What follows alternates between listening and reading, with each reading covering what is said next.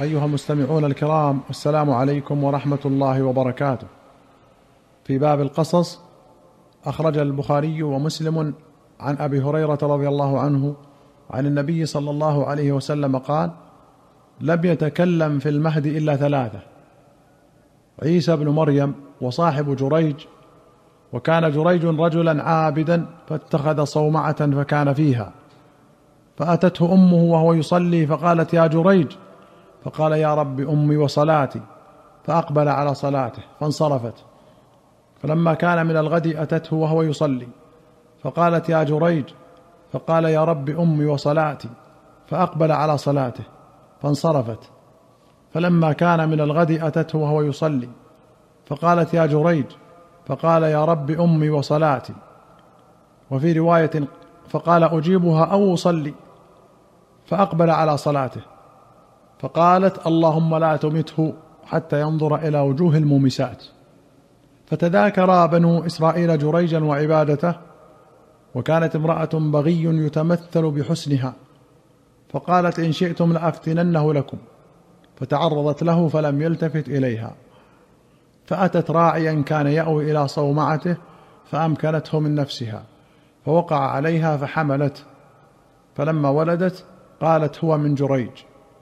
فأتوه فاستنزلوه وهدموا صومعته وجعلوا يضربونه. فقال ما شأنكم؟ قالوا زنيت بهذه البغي فولدت منك. فقال أين الصبي؟ فجاءوا به. فقال دعوني حتى أصلي. فصلى. فلما انصرف أتى الصبي فطعن في بطنه وقال يا غلام من أبوك؟ فقال فلان الراعي. فأقبلوا على جريج يقبلونه ويتمسحون به.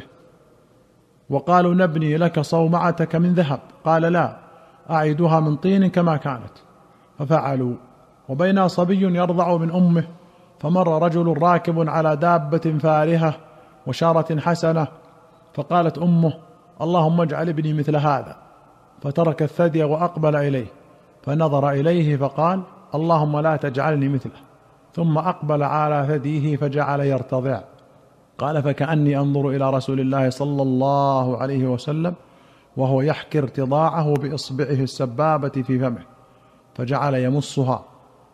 قال ومروا بجارية وهم يضربونها ويقولون زنيت سرقت وهي تقول حسبي الله ونعم الوكيل. فقالت أمه اللهم لا تجعل ابني مثلها. فترك الرضاع ونظر إليها فقال اللهم اجعلني مثلها. فهناك تراجع الحديث فقالت حلقه مر رجل حسن الهيئة فقلت اللهم اجعل ابني مثله فقلت اللهم لا تجعلني مثله.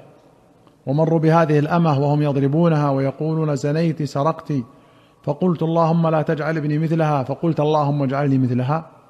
فقال إن ذلك الرجل كان جبارا فقلت اللهم لا تجعلني مثله. وإن هذه يقولون لها زنيت ولم تزني وسرقت ولم تسرق. فقلت اللهم اجعلني مثلها. وفي رواية للبخاري قال أما الراكب فإنه كافر وأما المرأة فإنهم يقولون لها تزني وتقول حسبي الله ويقولون تسرق وتقول حسبي الله. وأخرج البخاري ومسلم عن أبي هريرة رضي الله عنه أنه سمع رسول الله صلى الله عليه وسلم يقول إن ثلاثة في بني إسرائيل أبرص وأقرع وأعمى فأراد الله أن يبتليهم فبعث إليهم ملكا. فأتى الأبرص فقال أي شيء أحب إليك؟ قال لون حسن وجلد حسن قد قذرني الناس فمسحه فذهب عنه قذره وأعطي لونا حسنا وجلدا حسنا. قال فأي المال أحب إليك؟ قال الإبل. أو قال البقر شك إسحاق. إلا أن الأبرص والأقرع قال أحدهما الإبل وقال الآخر البقر. قال فأعطي ناقة عشراء فقال بارك الله لك فيها وفي رواية يبارك لك فيها. فأتى الأقرع فقال أي شيء أحب إليك؟ قال شعر حسن ويذهب عني هذا قد قذرني الناس. فمسحه فذهب عنه وأعطي شعرا حسنا. قال فأي المال أحب إليك؟ قال البقر فأعطي بقرة حاملا. قال بارك الله لك فيها. فأتى الأعمى فقال أي شيء أحب إليك؟ قال أن يرد الله إلي بصري فأبصر به الناس فمسحه فرد الله إليه بصره. قال فأي المال أحب إليك؟ قال الغنم. فأعطي شاة والدا فأنتج هذان وولد هذا. فكان لهذا واد من الإبل ولهذا واد من البقر ولهذا واد من الغنم. ثم إنه أتى الأبرص في صورته وهيئته. فقال رجل مسكين قد انقطعت بي الحبال في سفري فلا بلاغ اليوم إلا بالله ثم بك. أسألك بالذي أعطاك اللون الحسن والجلد الحسن والمال بعيرا أتبلغ عليه في سفري. فقال الحقوق كثيرة. فقال له كأني أعرفك. ألم تكن أبرص يقدرك الناس فقيرا فأعطاك الله؟ فقال إنما ورثت هذا المال كابرا عن كابر.